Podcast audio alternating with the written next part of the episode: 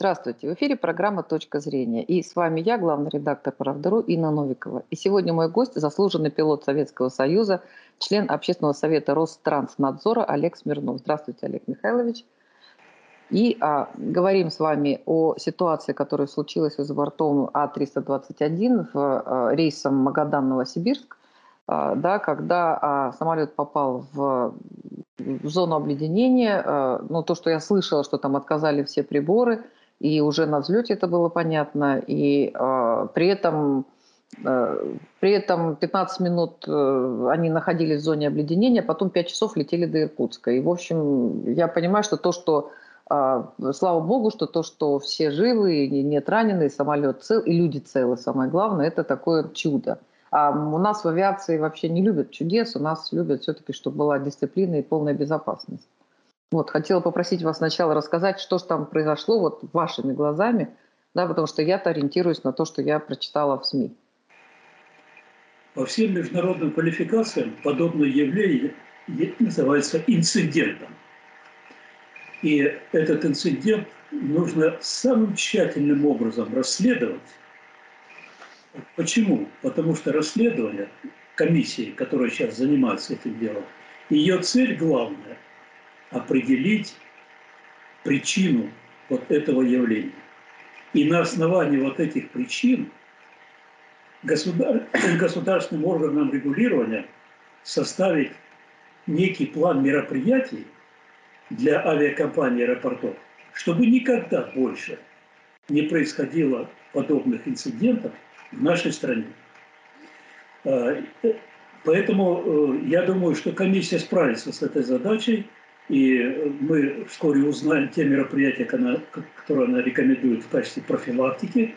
Вот. Но э, возникают некоторые сомнения, потому что подобное явление произошло лишь три года тому назад в аэропорту Домодедово, когда самолет э, нашего производства заходил на посадку, обледенел, и все они погибли.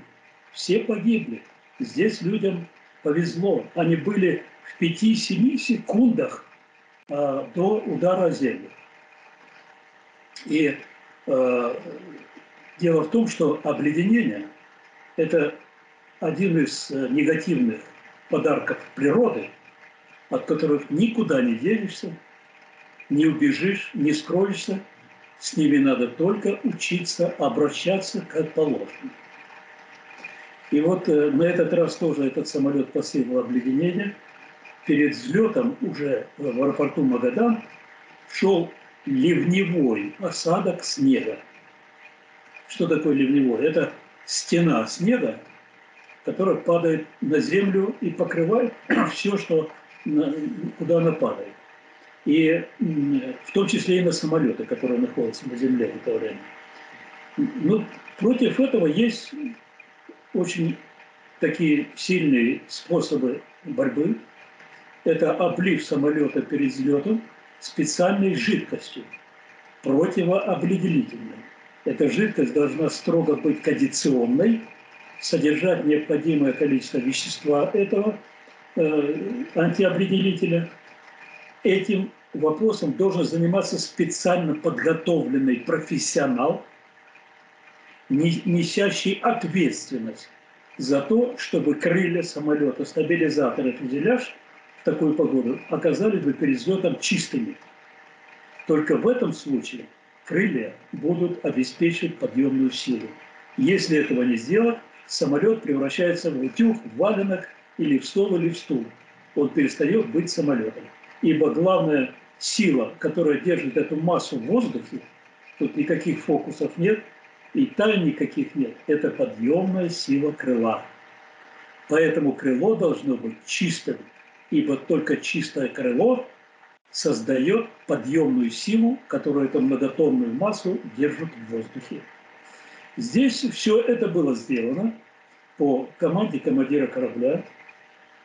А, по решению командира корабля самолет был облит антиоблительной жидкостью в нужном месте, в нужной точке, потому что эта жидкость ядовитая, и обливается она не, не попала, там на перроне, а в специальной точке, предусмотренной для этого – потому что все эти стоки, поскольку, поскольку ядовитые, они должны стекать через очистные сооружения и дальше в почву.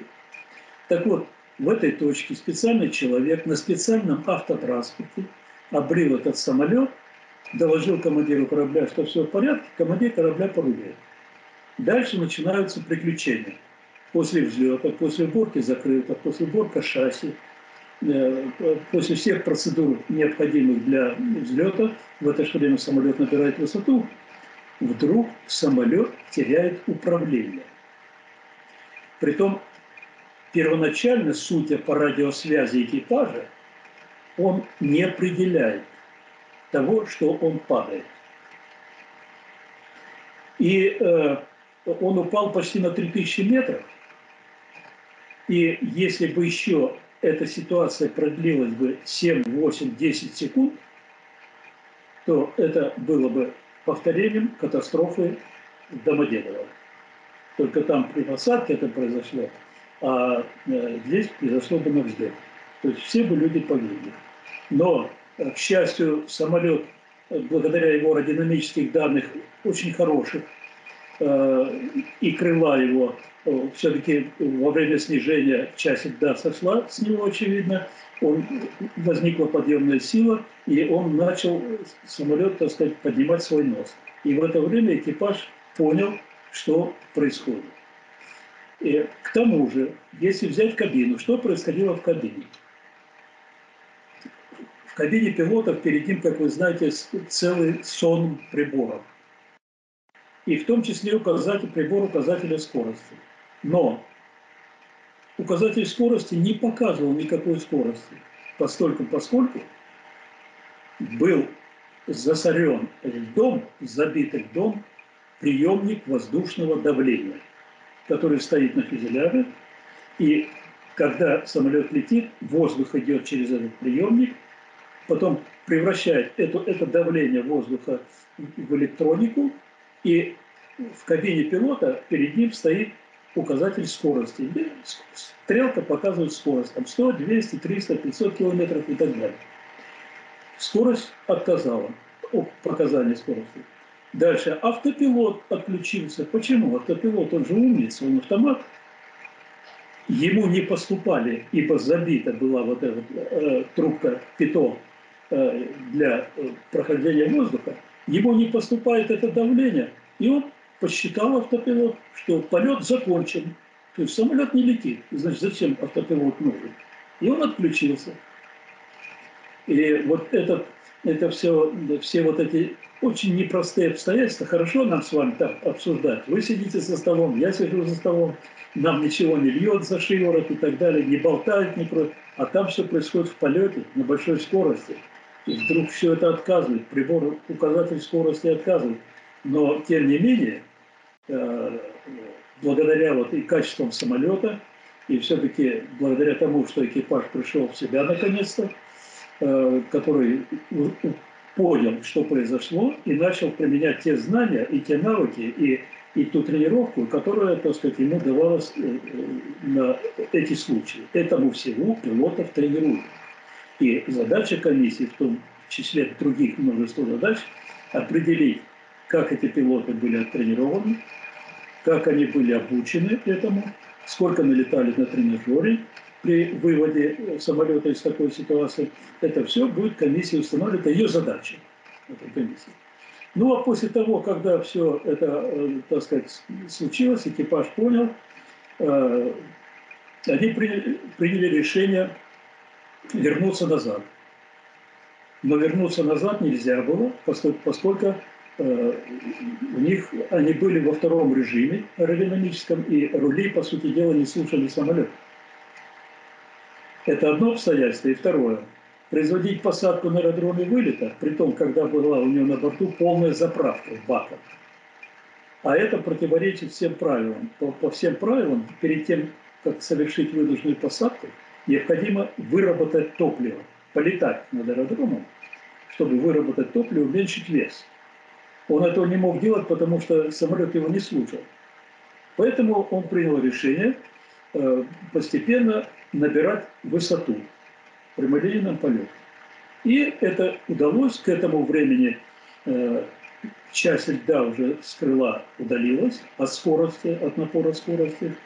Э, Трубка начала э, приходить в порядок, вот эта трубка ПИТО, которая принимает давление, и все начало восстанавливаться. И он прекрасно через несколько часов произвел посадку в Иркутске. Все живы, здоровы, самолет цел, невредим, и все в порядке.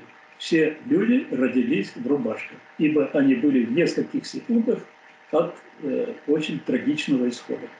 Спасибо вам большое. Спасибо.